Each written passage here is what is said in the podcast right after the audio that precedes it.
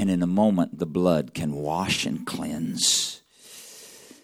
What I may have done over a lifetime, in a moment, the blood of Jesus, when I receive it and accept and acknowledge the work of Calvary, in a moment, it doesn't take years. It may have taken me years to make a mess of things, but it doesn't take him a year. In a moment, his blood is able I feel the drawing of the Spirit of the Lord today saying, It'll only take me a moment if you'll allow me. It'll only take me a moment if you'll trust me. It won't take Him forever.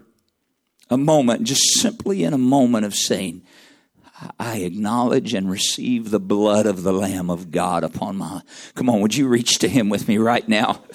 Come on, your heart's crying out to Him.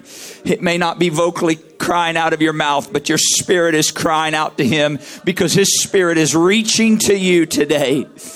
Jesus, I receive the work of the blood of Calvary today. I plead the blood of Jesus over every life here today that would receive of you.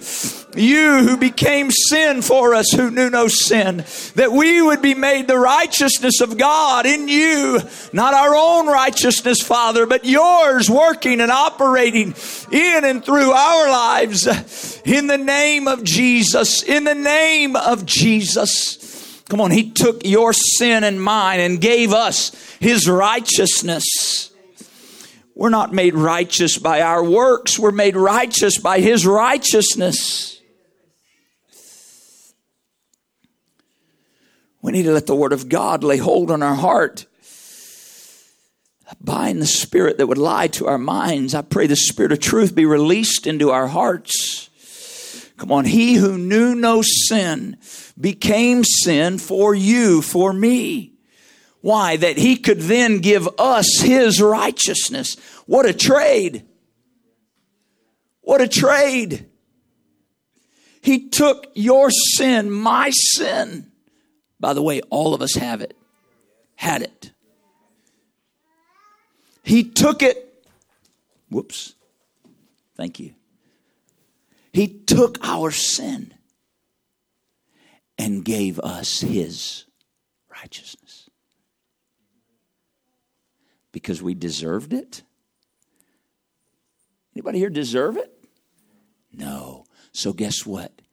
He didn't do it because we deserved it. So stop believing the lie that says, well, you don't deserve it, so therefore God's not doing it. It's not based on what we deserve, it's based on who He is. Who he is. Because of who he is, he became sin. Somebody had to die for sin. The wages of sin are death. So someone had to die. And he decided it would be him rather than you and I. And so he became sin, died so we could live. Not so we could live in bondage to sin, but so that we could live free and separated from sin. That's what the blood of Jesus does. That's what the blood of Jesus does. And it never stops working. And it's never unavailable. It's never removed from us. Come on, the enemy's been lying to you. The blood is not removed from you. The blood is still there. When it was applied to your life in the waters of baptism, I don't care if it was two years ago or if it was 30 years ago, when the name of Jesus Christ was applied to your life and the blood was applied to your life in the waters of baptism, that blood is still as real today, still as active today, still as powerful today as it was then. Come on, talk to the Lord with me right now.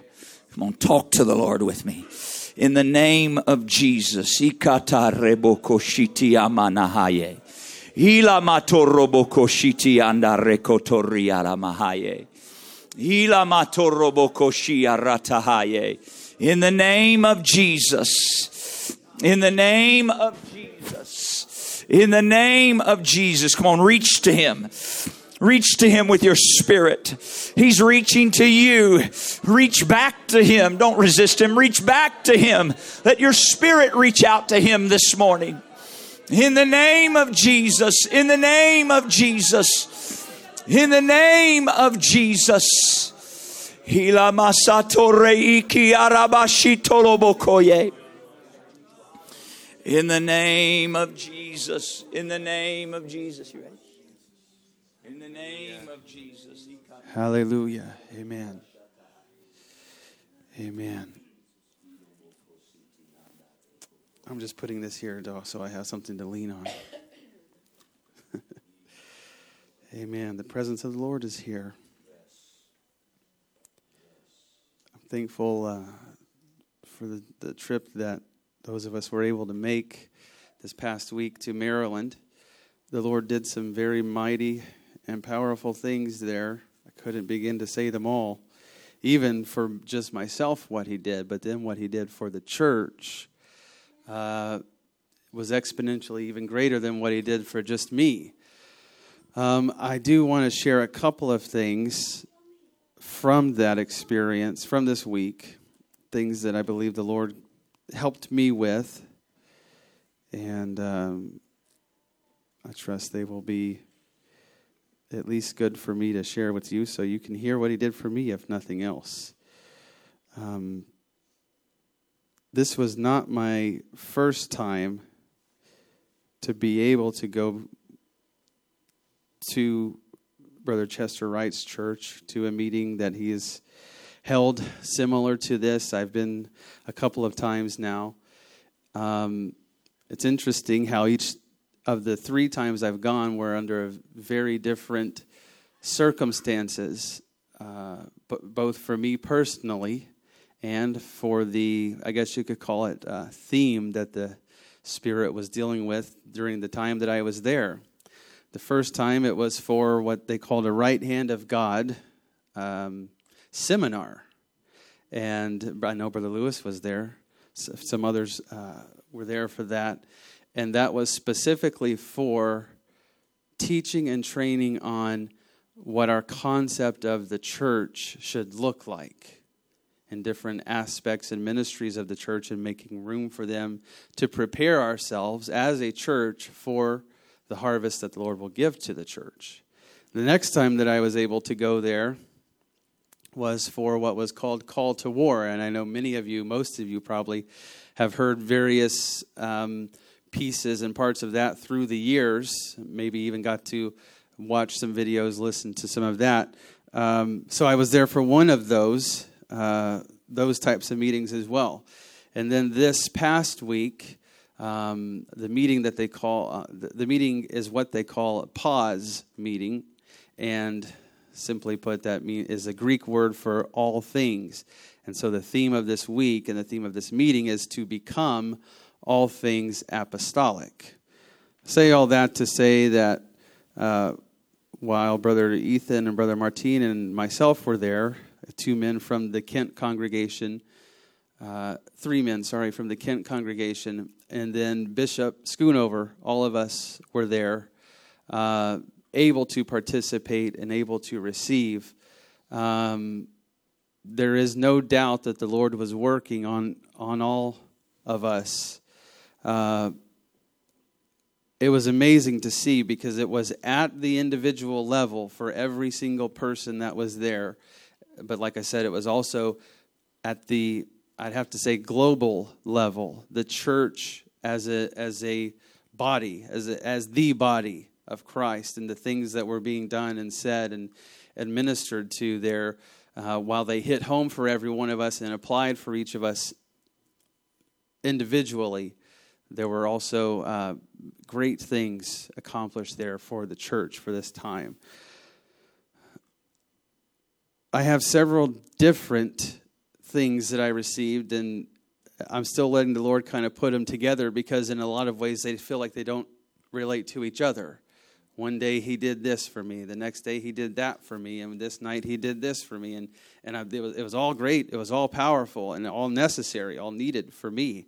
Um, but so I, I said that it wasn't my first time in that setting, just to say that uh, I felt like I had enough understanding of some of the the uh, reasoning behind sessions, or at least reasoning behind certain types of prayers that they would pray, and I thought that was going to be a good thing, but it hit me later that it actually was a convicting thing for me because my mind would automatically think, oh, we're going here for a little while. Okay, we're going to dwell on this for a little while. I've heard this before. I've seen that before. I've prayed that before. And because of that, because of that uh, misconception in my mind, I was just kind of waiting to see what's everybody going to do here and who needs this? Who, who is this for? And uh, it doesn't take a whole lot of spiritual discernment to know that when somebody is up leading a, a prayer or a meeting or a time or, or whatever it is, waiting on the Lord, uh, it doesn't take a lot of discernment to know that they're still waiting on the Lord. We started waiting on the Lord. We continued to wait on the Lord. We kept waiting on the Lord. This is in the very first session, okay, the first, first night that we were there. And they were waiting on the Lord, and I was waiting on whoever it was to get where they needed to be. And uh, the next night, the Lord dealt with me about it, and He said, "Where are you? Where you needed to be while while we were all waiting." And it was uh, it, it was uh, impactful to me, to say the least, to say that I don't know if I was because I thought this would that I don't know who that was for, but I didn't think it was for me. And I certainly don't want to be the one that holds up a move of the spirit. And so for that I felt like afterwards at in in the in the moment well what we were focused on was praying for uh, any unforgiveness that was in any person there. So, unforgiveness is a personal thing because you all looking at me, you don't know whether I have forgiven every person that has ever wronged me. You can't tell that from the outward uh, perspective. And so, from that sense, every person in the room that wanted to go where the Spirit was leading was charged with this um, uh, instruction to search your spirits for any unforgiveness, anything that you're harboring inside that would prevent you from forgiving a person or a, a time or whatever it was. So I'm just setting the stage so you know where I'm going with this when I get where I'm going. Okay? So that was all in that first night. And then in the second night, uh, this would have been Wednesday night's session if I got the days right. Because we were set to leave early Friday morning, one of the things they did in that session was call everybody to the front who was not going to be in the meeting for the entire full, dur- full duration of the meeting, meaning when the very last session ended on Friday. If you weren't going to be here ahead of time because of travel plans and so forth, they lined, lined us all up at the front. They prayed uh, for impartation uh, of ministries, giftings to each one of us. Um, I think it, was either Brother Martin or Brother Ethan. I said at the time, I feel like this is probably the reason why the flights that were chosen were chosen when they were chosen for us to depart, so that we could be there during that time to receive that, that particular um, prayer of impartation of ministry. And, it, and that was significant to me um, through those things. But after after that um, initial prayer for each person, Brother Wright came to me and just kind of prayed for me and spoke a few things to me. And sad to say, even in that moment, it didn't hit me in, until later in the evening. All the, the full meaning of the things that he was praying and speaking to me. So, just to give you a, a, a little bit of a clue and a little bit of a hint of what he was speaking about, he was praying kind of along the same lines of things that we were dealing with the prior night this unforgiveness stuff, things that are in your past, maybe that are having a negative effect on your spirit, on your abilities to move where God wants you to be. And uh, one thing that he said that was very interesting to me was these things that are in your past, and this, this can apply to anyone because it's a principle, the things that are in your past that are holding back what God would want to do in your present and in your future, what he said was if it's in your past, it has ties to emotions and to feelings. And that what you need to be able to do and what you need to need to be able to allow God to do is move those things from being a part of your past to being a part of your history. And you think, okay, what does that mean? What's the what's aren't those the same thing? But here's what he said the past has those feelings and has those emotions connected to them. So, whenever you recount that particular instance or that particular season or whatever, it, whatever the case may be, those feelings and those emotions connected to those events get stirred back up every time. And they become current again, and they become impactful again. They, they become significant to the point again where those feelings and those emotions can hinder your present and, and hinder your future. But when, he, when you get this to be moved from your past to your history and you, you, you make amends, I guess you could say, with those things, then that can come back up, the reoccurrence can come back up to your mind or to your memory, and you say, Yes, that's a part of my history. But the difference is those feelings and those emotions are not attached to it. And so, as he prayed these things for me, and, and, and he even he, he kind of helped me along with this is what we're praying about this particular season of your life I'm thinking, man, I'm, I'm over that. I'm okay with it. I don't, I don't feel bad about it. I, I, I'm thankful that the Lord did that in my life and took me through those things. But then the next thing that he prayed was, and I pray that I pray the binding of the wounds from that season. And I I don't know about you, but I wasn't so bold as to say he must be wrong because there's I'm not wounded. Yeah, I'm just being honest with you. In my spirit, I wouldn't even go there and say, Brother Wright, uh, maybe you need to pray this over him because no. But I just accepted it. I received it. And we say this a lot of times, especially in the church setting. You need to receive what the Lord is doing. I do that even if I don't know. If I, if I wanted to give you a, a Christmas present coming up on Christmas, and I say, Brother Martin, I got this gift for you. It's wrapped up. You don't know what it is. Do you receive it? Yes, I receive it. Thank you. It's still wrapped up. You don't know what I gave you, but you know that you received it. And so that's kind of what happened to me in that moment. I received it. And then it was just a, a few hours later that evening, once I got to uh, got to be alone and kind of process back through these things and, and specifically thought, why would he be praying that my wounds be bound up if I don't even think I'm wounded? If I don't feel like, you know, I need this this healing touch. And just like God does in a flash of a moment, he, he brought more details of that season to my mind and to my memory than what I was even allowing myself to think up during that whole first night of the session when somebody in the room is not reaching this point that we're trying to get to.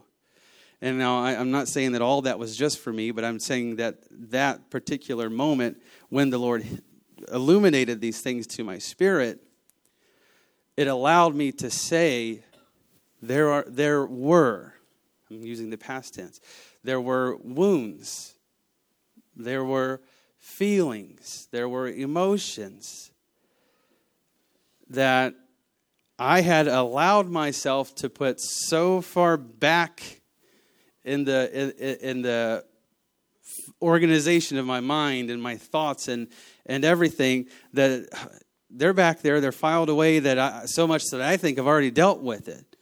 But again as I as I allowed myself to to receive and then it was like kind of that that visual opening up the gift whatever it was that I received and seeing my lord this is the thing that was given to me and that moment. And I'm thankful for that, that the Lord would, would be able to reveal those things in that time. And, and, and yeah, if, if, even if it was just that, That was good for me. I needed it. It was necessary for for my spirit to reach that point. And I'll say this uh, because I, like I said, I've been in these settings before. I've heard these things said before. I kind of j- tried to jump ahead of where I knew the purpose of that prayer was going to go.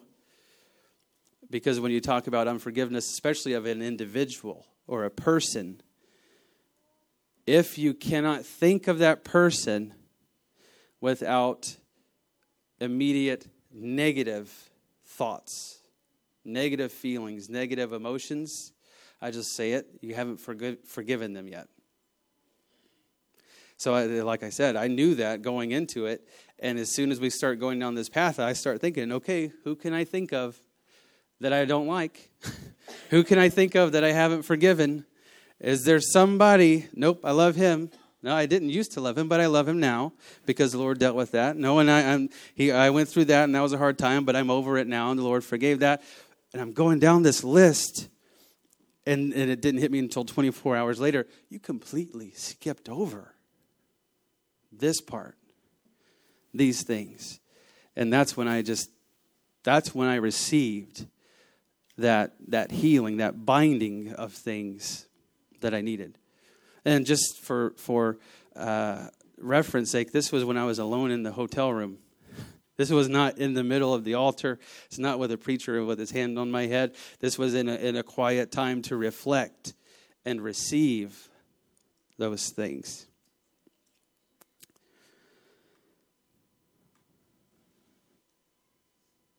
One other thing that, that came to my mind just, just now as, as Elder Hart was speaking.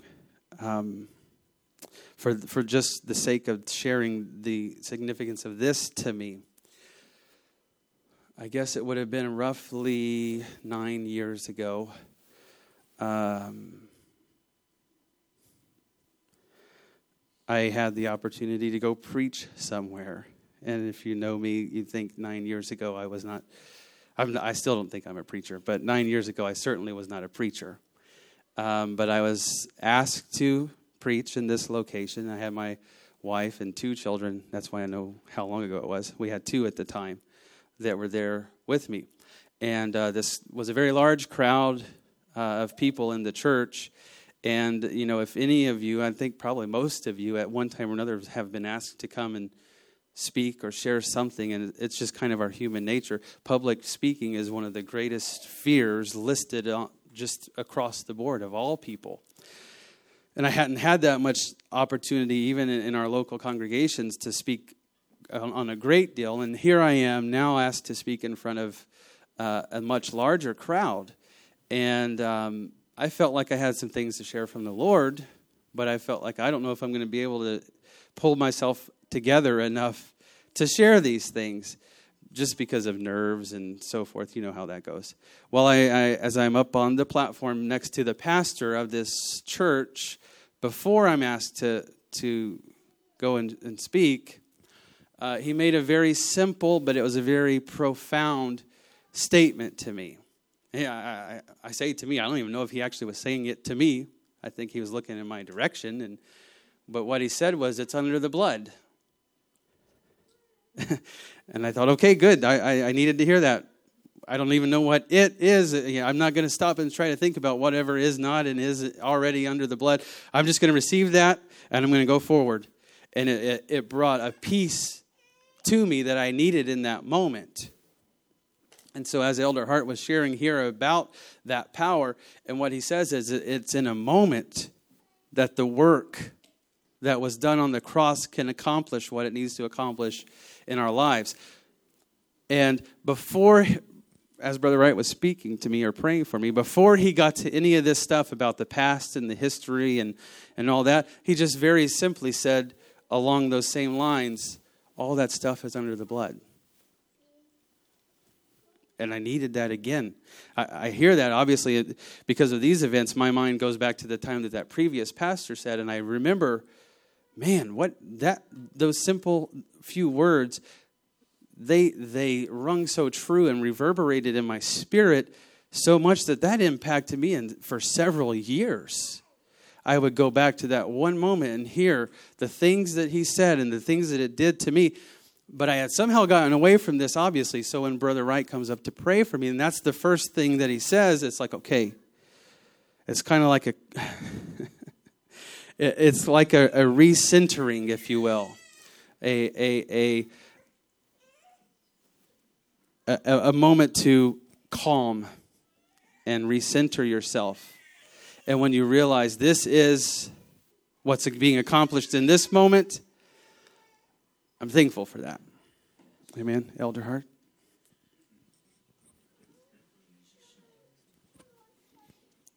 Praise God.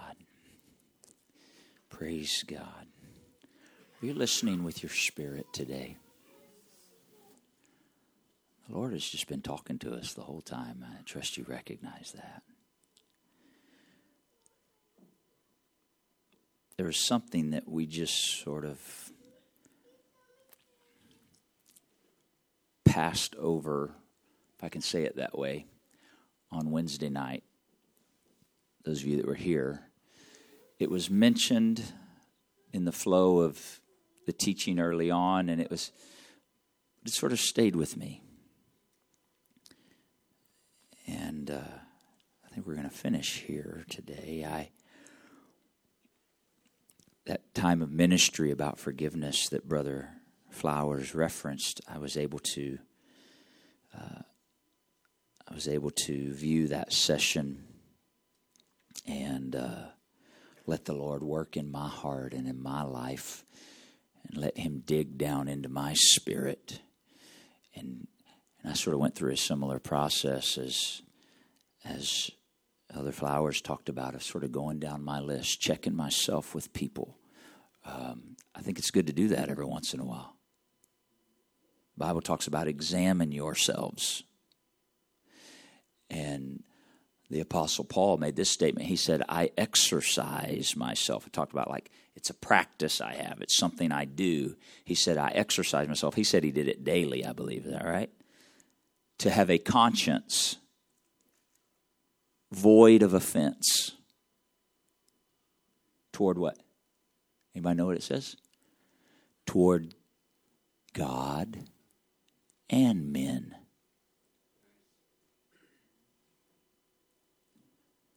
Conscience. That word is co perception. Your conscience. It's how I perceive myself and how God perceives me. Co perception. That's what that word literally means there in the scripture. It's a co perception. And if my co perception isn't void of offense, then it disrupts the flow and the relationship with God at times. Feel like something's sticking in that relationship with God. What's the barrier? Sometimes it's there, sometimes it's not. It can often be something that's maybe there. And so that's why it's important. That's why the Apostle Paul recognized that's why he said, I exercise myself daily. I want to make sure that I'm void, absent of, free from, no part of any offense or anything in my spirit. And so I was I was going through that session, and I think it was about two and a half hours, but it took me about four hours to get through it.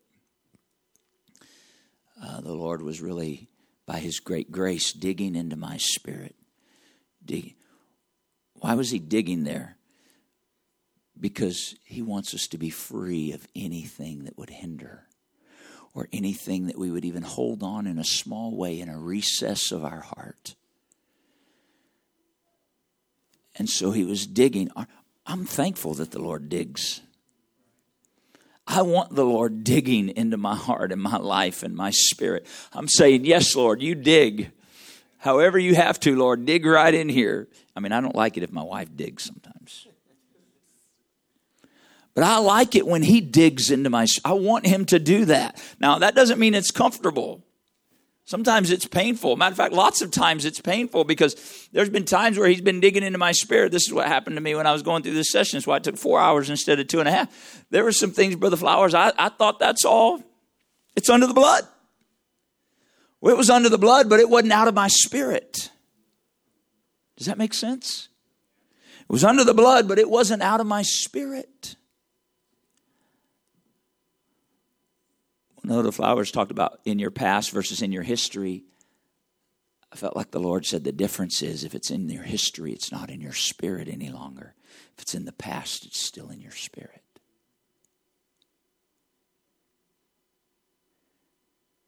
And that's the first time I've ever heard that past and his that helps me today. But we touched on this Wednesday night. This idea of an offense toward God. I think we use the term resenting God. I'd gone through my list, Brother Flowers, that day when it was just me and the Lord alone. I was, matter of fact, I was just shut. I didn't have anywhere to go, so I was in a vehicle. I got the door shut, and I'm in a vehicle with my phone for four hours. And the Lord's taking me. Man, if somebody would have walked up on me, they'd have thought I was crazy, man. I was I was praying in there, I was weeping, I had Kleenexes all in the floor, the Lord just digging into my spirit. Reaching into my heart. And I'd gone through everything, and I, I and it's important to speak things. Not just acknowledge them, it's important to speak them. And so as I was going down through this list, let's say I have something that's digging at me with Brother Zario still in my spirit. There's nothing there, by the way. Don't, don't let the enemy try to plant some goofy thought in your mind here. And I'm going down through that, and the Lord's digging in my spirit and shows me this place. Here's what I would begin to say Jesus, by your name and your blood, and what you've already done for me, I release him from anything he's done to me that hurt me or offended me. I release him I was speaking those things. Something, if, if I passed over and thought, no, I dealt with it, but I'm like, no, it sort of came to my mind. I want to make sure. I want to make sure, Lord, that situation, if there's any piece, part, any bit of evidence still in my spirit, I release it to you. I release that individual. I release them from any responsibility of it. The same way you release me from the responsibility of my sin, I release them. You say, I don't know about that, Brother Hart. You want scripture? The Apostle Paul said, As Christ forgave, so forgive you. So I have a question How did Christ forgive you? Partially? Hold it over your head every once in a while just to keep you in line? Oh, no, he doesn't do that. When he forgave me, aren't you thankful? He forgave completely. So I had to speak some things. I release. I release. God, the feeling, the pain it caused me, I release it to you. You understand, when I hold those things, it doesn't hurt somebody else, it hurts me. If, me just keep picking on Brother Zario. If I'm holding something in my spirit against my brother here, he's probably oblivious to it. Right? It's I'm not punishing him. Well, I'll just eh. He's like going on doing life, changing out sprinkler heads, you know, eating burgers and tacos, loving life, you know, enjoying life with his wife. And I'm over here just getting beat up inside because I'm holding on to something. Not hurting him. Forgiveness is about you and I and our relationship with God and our walk with God. If, in fact, he had truly done something, that he hasn't got right between him and God, God's going to deal with that with him. That's not between me and him, that's between him and God.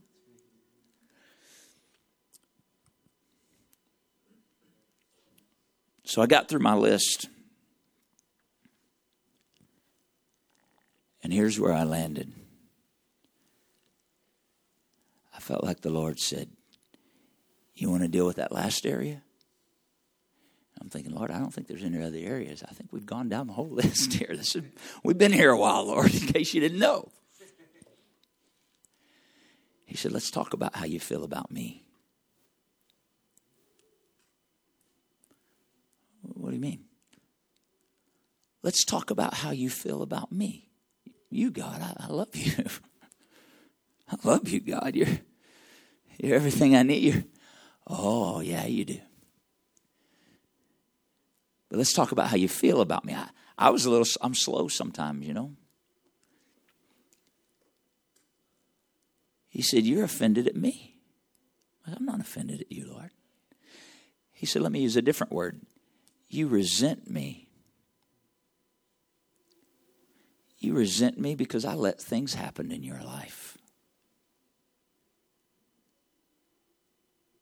I wasn't ready for that. I thought I dealt with all those areas too. I mean, I'd, him and I'd had that conversation before. This wasn't the first time we talked. So I thought I dealt with all that too. He started digging in some areas, like Elder Flowers. I thought, man, I don't even know it. Just some subtle little things where I hadn't even realized I'd had just this negative thought about why didn't God do something different? And it just given a little room for me to have some resentment towards God. What was he doing? He was digging in love to bring a purity of relationship with him. A purity of relationship with him.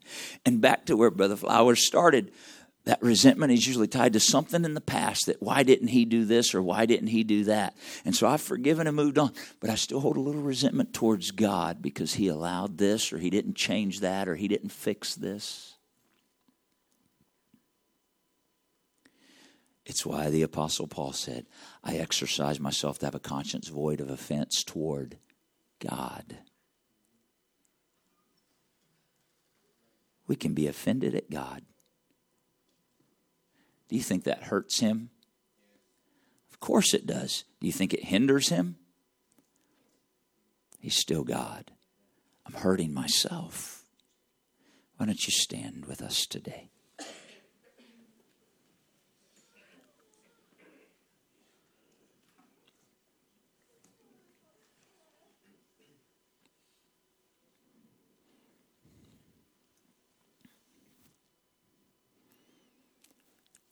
Praise God. Praise God.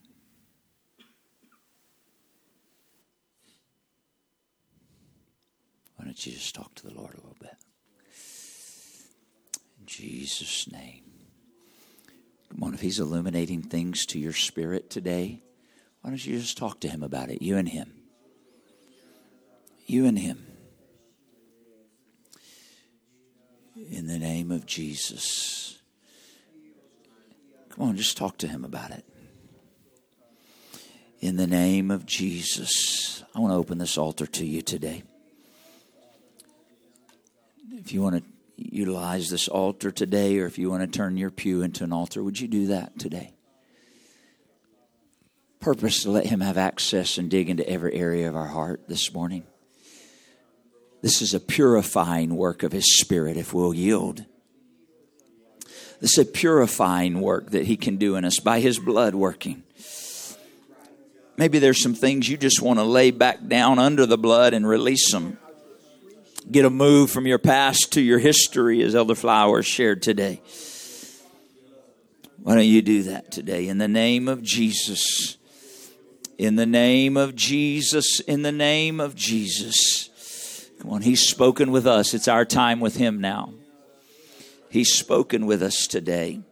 It's our time to talk to Him. Let Him get personal and let us begin to speak the things we need to speak to Him and release those we need to release and receive of the blood and the working of His Spirit into our heart and life today. In the name of Jesus, in the name of Jesus, in the name of Jesus. Ramasi Olobosi Araramahaye.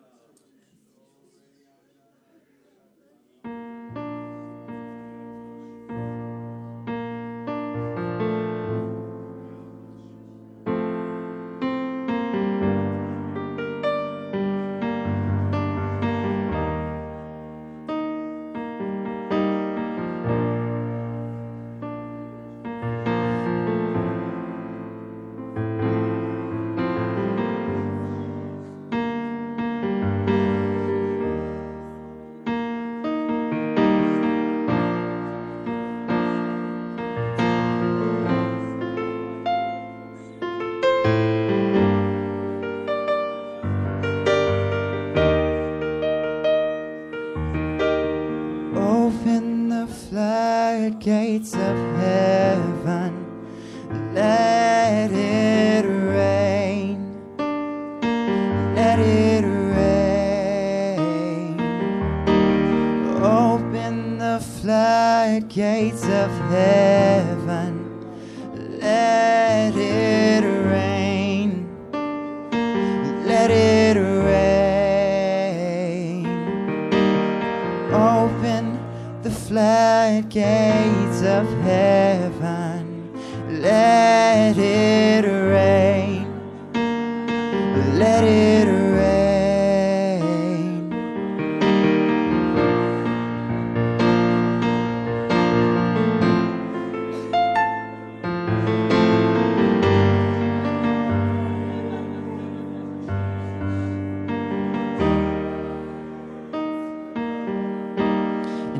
Heal every heart that is broken in Jesus' name. In Jesus' name. Heal every heart that is broken in Jesus' name. In Jesus' name.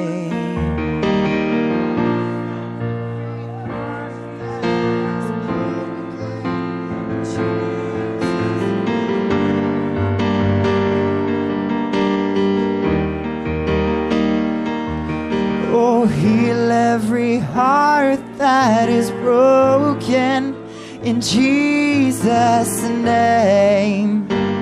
In Jesus' name. Open the floodgates of heaven. God, let it rain. Let it rain. Open the floodgates of heaven. Let it rain. Let it rain. Heal every heart that is broken in Jesus' name. In Jesus' name. Heal every heart that is broken in Jesus' name. In Jesus' name I pray. Heal every heart that is broken in Jesus' name. In Jesus' name.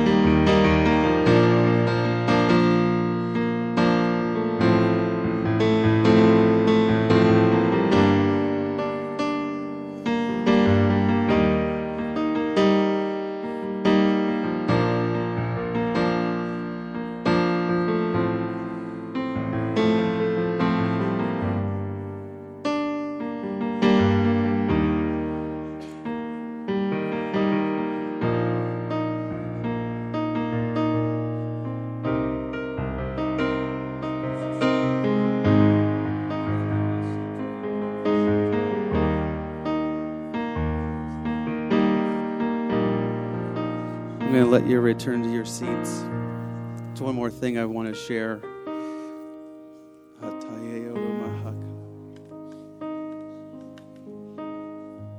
In, I guess this would have been May of 2005, because I got married. You can go ahead and be seated. I got married in June of 2005. Mentioned I've mentioned parts of this that week before, um, but so I, marrying into the Schoonovers family, um, not coming directly from a minister's or a pastor's uh, home, I kind of knew there were there were some things I was signing up for, but I didn't. I'll be honest, I didn't know entirely what I was signing up for by proposing to Larry Schoonover's daughter, if I can put it that way. And so he takes me to Peoria, Illinois, May of 2005, for uh, a meeting of this sort. And that entire week, the ministry of that week, and not just from one man, but from multiple individuals, was about how we relate to God as our Father. And here I am getting ready to have a new father in law, have a new wife, and knew I was going to be moving across the country, knew I was going to be uh, signing up for a change of some degree, uh, to put it lightly. But I didn't realize and I didn't know. Here's what. Here's the thing. I was I was 19 at the time. I was 18 at the time. Sorry, I was eight, uh, 19. I was 19 at the time. Um, I don't. I, am I'm, I'm okay saying this now. I'm comfortable enough saying this now. I had a good life growing up. You make a statement like that, and you're going to lose half the room usually. But I had a good life growing up. I had two parents and a brother. I had a church family. I had an extended family, and that got me to that point in my life, to age 19, about to be Uh, ready to get married and begin a new phase of life. That was the end of that season of my life. But so as there as the ministers are, are dealing directly with how we relate to God as our Father, and when you realize in Scripture how many times Jesus uses, the man Christ Jesus uses the word Father it, to, to speak to God, the deity of God, the Father. And if you're in a if you're raised in a Pentecostal home like I am, a oneness home, you don't hear that word Father very much in relation to God our Father because it is thought of as a Trinitarian um, profession. You, you say Father and you think, okay, there's a Father. Okay, what's wrong with that? Is there a Father? Yes, there's a Father. But I hadn't made that leap in my mind and in my spirit enough to be able to, to call him Father and say and relate to him in that way. But throughout that week in the ministry of these things, it became clear that so many times we project our image of our earthly father to onto God, our heavenly father. And it became evident to me in that room. I'm, I'm just going to say this, and I'll, I don't I don't feel this way anymore, and I would I would apologize a thousand times to all these people that I was saying this to in my spirit. I'm sitting in this room thinking, man, I'm in a room of a bunch of people that had terrible fathers. That was that was just the honest truth. That was my perception, and I was also sitting there from a point of saying, I am in the minority here because I had a great father, had a great, loving, caring, kind uh, everything I could say good about him, Father. And uh, there again, just like I was this past week, this doesn't this doesn't relate to me. This is not for me. This is for all the terrible people in the room. I'm being honest with you. I hope that's okay. I don't think anybody's a terrible person. I, this is this is this is I'm showing you my shortfall, not anybody else's.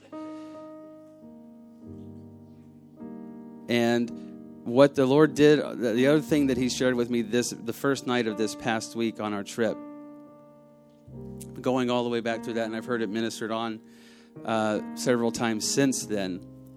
And I've actually even used this visual before uh, of my earthly father, my dad, uh, in my teenage years. Um, I'll just say Lord, help me because I have five children that haven't entered that stage yet. And I, I haven't met a perfect parent yet either, and I'm pretty sure there's not one. Um, but in my teenage years, I, I did teenage stuff. I'll just put it that way.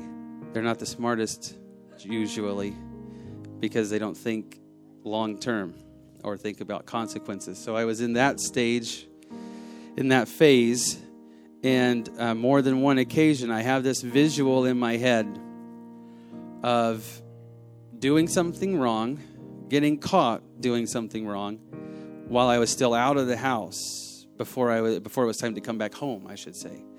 I, I, I don't know, 16 years old or so. I had a cell phone. Um, it was usually one of two people calling that phone, my mom or my dad. And um, usually it was either to ask for permission for something or in, on a, some occasion um, being called and asked, Where are you right now? Who are you with right now? That's really what it was. It was my leash. I wasn't smart enough to, to realize this at the time, um, but it was it was my uh, parent in my pocket, so to speak. And uh, there were times I'd be with people I wasn't supposed to be with, doing things I wasn't supposed to do, doing things I didn't have their uh, permission to do, and uh, really disobeying. I'll put it that way. Um, and that call would come. Usually, it was my mom that would call, and usually she would say, "Your dad knows. Your dad's going to talk to you. Your dad's whatever." Uh, and that was how it would go while I was still out. And I would get home, and uh, so this is the visual that's that's burned in my mind. I had to walk through the kitchen and then through the dining room and the living room to get back to my room. And in order to to to get from the door, I'd walk into my room. I'd have to walk, knowing that I'd have to walk through the living room. My dad, I'll give you the visual. It was in the corner of the room, his, his recliner. I'd enter from this side of the room and I'd be heading that direction. And my dad is sitting there like this. Now, I, w- I, I, I would enter the room right here and I, I, I would know right away if I saw a figure in this chair, it's him. And, but here's the thing I learned that if I didn't stop, I walked right through didn't look his way, didn't say anything. I could go right down the hall into my room. And I don't know, sometimes that was the safe that I was safe. I made it home. didn't have to deal with this thing. Didn't get the, didn't get the talking to. Didn't get the discipline. And occasionally after, I don't know, a half an hour, an hour or so, I'd hear Caleb. And uh, then I'd go out there and we'd have a talk or whatever. But that the this is what the Lord showed me this week. The visual that I had in my mind of my dad sitting there was the visual that I would place on God. And in these particular times of what I would call uh, confrontation, you think there's no confront? You should have heard the house I grew up in. That's not a confrontation. I'll show you. And I, I have been I've been around long enough to know that I, I was in a non-confrontational environment. In that in that regard, I mean, there's some parents they'd be meeting them out the door. They'd meet him in the driveway, or tell him not to come home but that was the that was the kind of non-confrontational environment that I grew up in. And this week the Lord said, "What do you think that non-confrontational view of your heavenly Father has done to you?" Me, and this is me personally speaking. If you, if you know that the human tendency and the natural tendency is to project the, the, the image of your earthly father onto your heavenly father. If you know that's the case, that's what people do, and you do that, and you, this is the image of your father, and you're projecting that onto your heavenly father, then what do you think that view of a non confrontational heavenly father does to you? And I heard about that much, and I thought, okay, I don't know. I don't, I, it doesn't sound like it's good. It can't be good. And Brother Nelson, just while I was praying for you, I came over and I said, I pray peace over him. The will of God is for him to have peace at this time. And then the Lord showed me it's an it's an error of thinking to think that peace is the absence of confrontation. That was that was the way that I grew up was let's not confront this thing to retain and and and keep our peace. We won't speak it, we won't say it, we're not going to address it. We're going to just get past it in the effort to retain our peace. I, I can tell you, I know where that's gotten me 33 years later. And that it does, it is not the pathway to peace. We, we might think, well, in this, in, it just, I might just be talking to myself. But I, you might think, in the, in the moment, in this moment, if I avoid confrontation, I can retain this momentary peace. And then you get beyond that, and you, you can trick yourself into such a degree to say, I made it. I made it past. I didn't, there was no blow ups. There was no, there was no ill words spoken. Nobody said anything that they can't take back, whatever. But where, what that leads you to is then when God says, okay, let's examine yourself, who do you have offense towards? And you're thinking, nobody, nobody. I haven't got mad at anybody. I haven't yelled at anybody. There was no confrontation at any point. So I, therefore, I must not have an offense. And what this week proved to me through a man of God coming into this life, to my life and speaking these things is just because you avoided confrontation doesn't mean you avoided offense.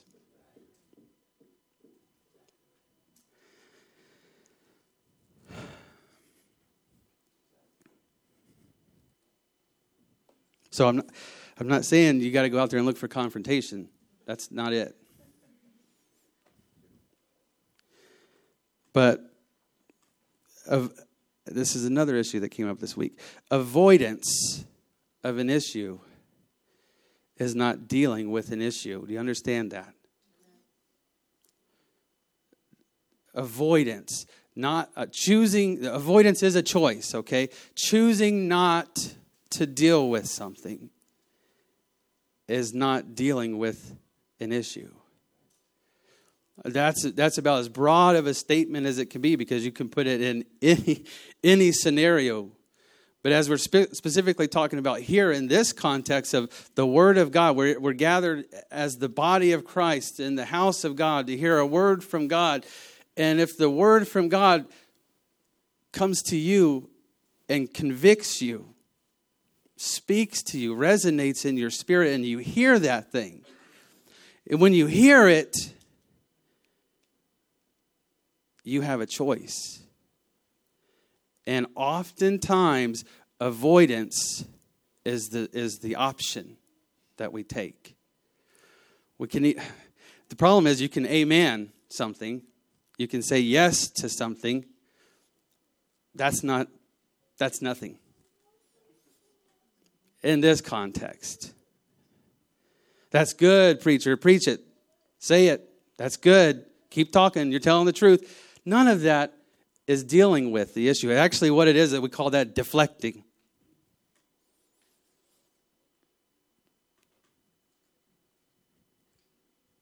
We become masters of deflecting.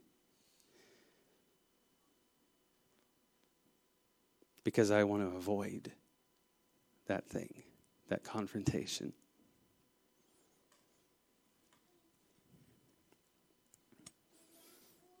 And you think, okay, well, that's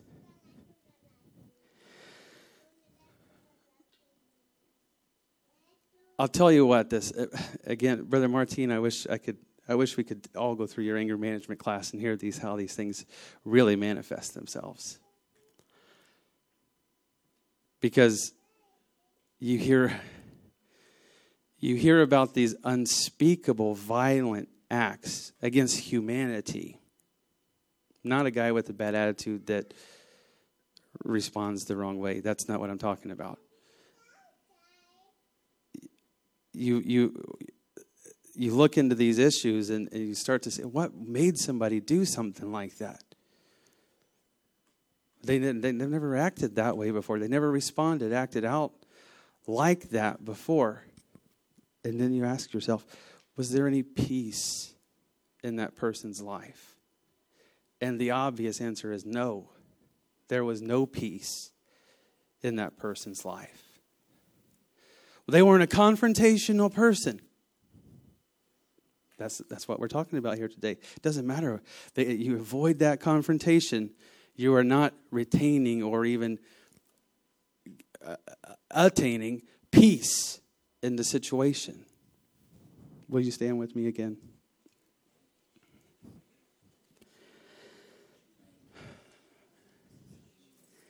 God the Father is truth. In him is truth. Scripture says, In him there is no shadow of turning. And our every everything about our world conveys shadows of turning in our earthly world. When the, when the earth rotates, the sun shines, and then the moon shines, and there's a shadow here, and there's it's because well, that's just the that's the revolution. That's how things go. But what that scripture says when it says, "In Him is no shadow of turning," it doesn't revolve that way. Our lives don't okay, things are going good, things are going good. Okay, there's a shadow, things are not going good. Oh, we're coming back into the light. Good, there we go. We're back in, in one with the Father and all these. And nope, now I'm back in the shadow again. In Him there is no shadow of turning. That's the kind of Father that we have.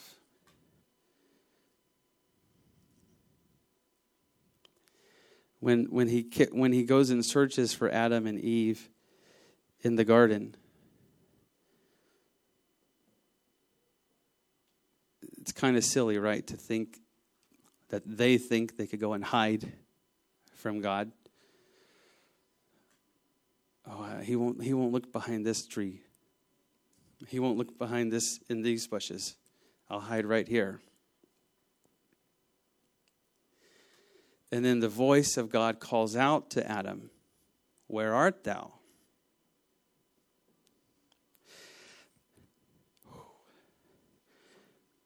What, he, what he's doing is he's presenting Adam with an option, confronting, not, not violently, obviously, but he's confronting Adam's state. Where are you? Do you want to deal with this, Adam? Do you want to talk about this? Are you going to reveal? Are you going to re- reveal your location? Where are you? What he's doing is he's opening up the dialogue. He's opening up the opportunity to dialogue, to communicate. That's his that's his that's the first recorded reaction and response of God the Father towards confrontation on the earth. He goes and looks for him, he calls out to him. He doesn't sit back, I'm going to give this boy a chance to get things right. I'm going to give this boy a chance to reflect, think on that. Adam, I know we, we walk daily, I know we talk daily, but you messed up, so you know where to find me. I'll be right here when you're ready to talk again. That's not what he did.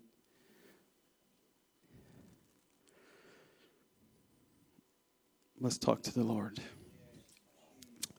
Father, I thank you for your voice that's here right now, speaking to us. I thank you, God, for longing to have this relationship, to restore this communication.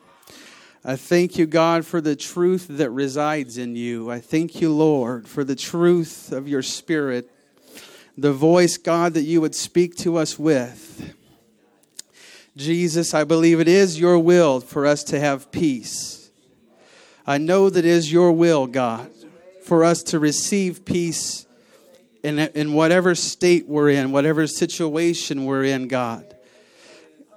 Lord, I pray that as you would lead, God, and as you would direct us, you would guide us into a state of peace, Lord. When it, when it involves the truth, when it involves a confrontation with the truth, Jesus, I pray, let us respond accordingly to you. God, we know when we believe that you will call out, you will show, God, and you will reach to us. I pray, let our response be one, God, of truth let our response be one of openness, Lord Jesus. Let our response be one of openness, Lord God.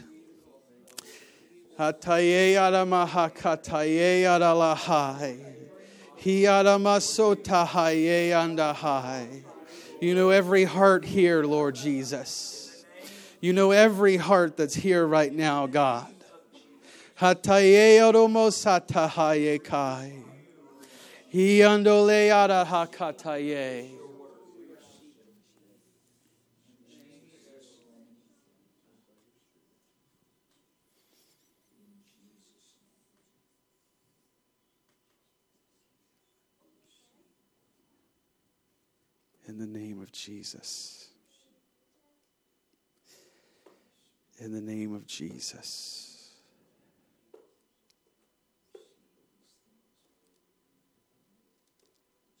in the name of Jesus. His peace is available here right now. Some of us, we've, we've just been waiting for him to initiate because of the pattern that we've seen. And that's what he's doing today. He's initiating this opportunity for us to receive peace from him.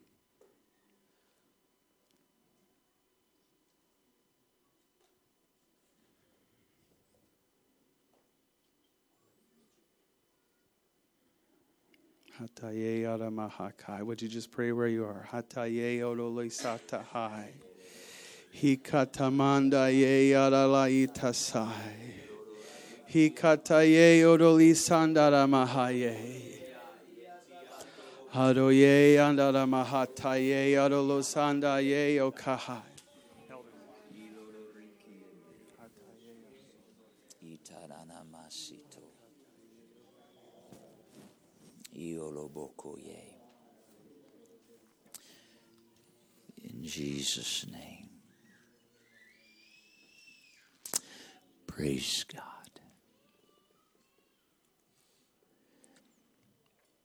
We are we're very routine oriented, aren't we?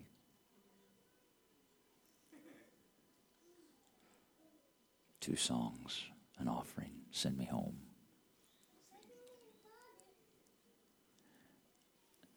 The Lord has been from the outset reaching, reaching, reaching, reaching, giving opportunity. Giving opportunity. He knows what we have willingly received into our spirit. Let Him put in our spirit. I realize He's touched on very intimate, personal things in our spirit if we'd allowed Him. I'm asking you, when we release you today, please don't just dismiss that. If you're like, I'm feeling some things, there's stuff, but I'm not willing to just, I'm afraid of what might happen if I step into an altar right here in front of all these people. The Lord knows your frame.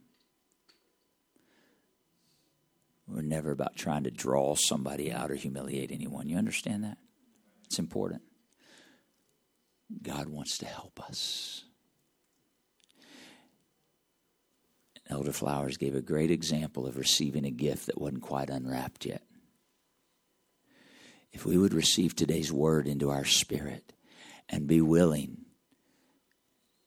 not to just dismiss it the moment we pass out the door, but to be willing to go to a closet of prayer and let the Lord examine my heart.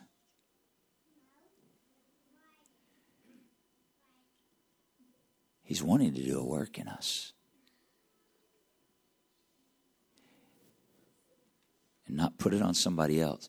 Man, I'm thankful all this happened today. Brother Martin really needed to hear that.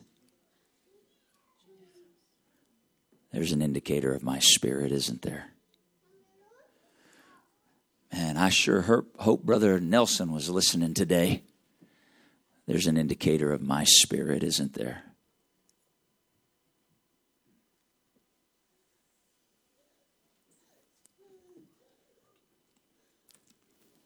The Lord's not trying to be unkind, He's trying to help us. It's the love of a father.